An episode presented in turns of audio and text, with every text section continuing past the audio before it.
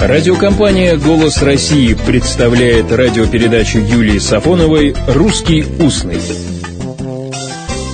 Здравствуйте! Вы любите щи? Какие? Постные? А кислые щи любите? Умеете готовить? В старину кислые щи – это род или сорт шипучего кваса. Готовили такой квас из пшеничного и ячменного солода, пшеничной и гречневой муки, дрожжей и квасной гущи. Такой рецепт многие авторы кислых щей сопровождали словами «приготовление не представляло особых трудностей». А вот некоторые сегодня полагают, что кислые щи – это щи из квашеной капусты. Интересно, а вот люди-ученые любят кислые щи? Наверное. Но вот выражение «профессор кислых щей» — это не о любителе традиционной кухни. Так иронически называют самоуверенного глупца, выскочку. И, возможно, именно потому, что готовить кислые щи, то есть квас, было очень легко. Кстати, обратите внимание на форму множественного числа слова «профессор». Правильно, профессора. Именно так. Вообще хорошо поесть – это и вкусно, и полезно. Это лучше, чем платить Глазопялова. Не знаете, что значит «платить Глазопялова»?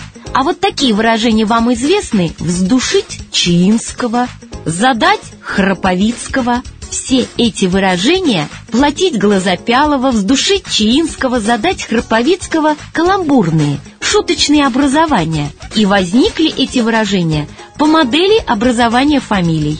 Платить Глазопялова – это пялить глаза. Вздушить адмирала Чаинского – выпить чаю. Ну а задать Храповицкого, как вы догадались, схрапнуть, крепко уснуть. У Михаила Евграфовича Салтыкова-Щедрина в губернских очерках читаем. Этот глупый червяк наших Печориных причиной тому, что они склоняются из угла в угол, не зная, куда преклонить голову. Он же, этот червяк, познакомил их с помещиками Полежаевым, Сопниковым и Храповицким. Догадались, о чем пишет Михаил Евграфович? Иными словами, слоняющиеся бездельники только и могут завалиться, полежать, засопеть и захрапеть.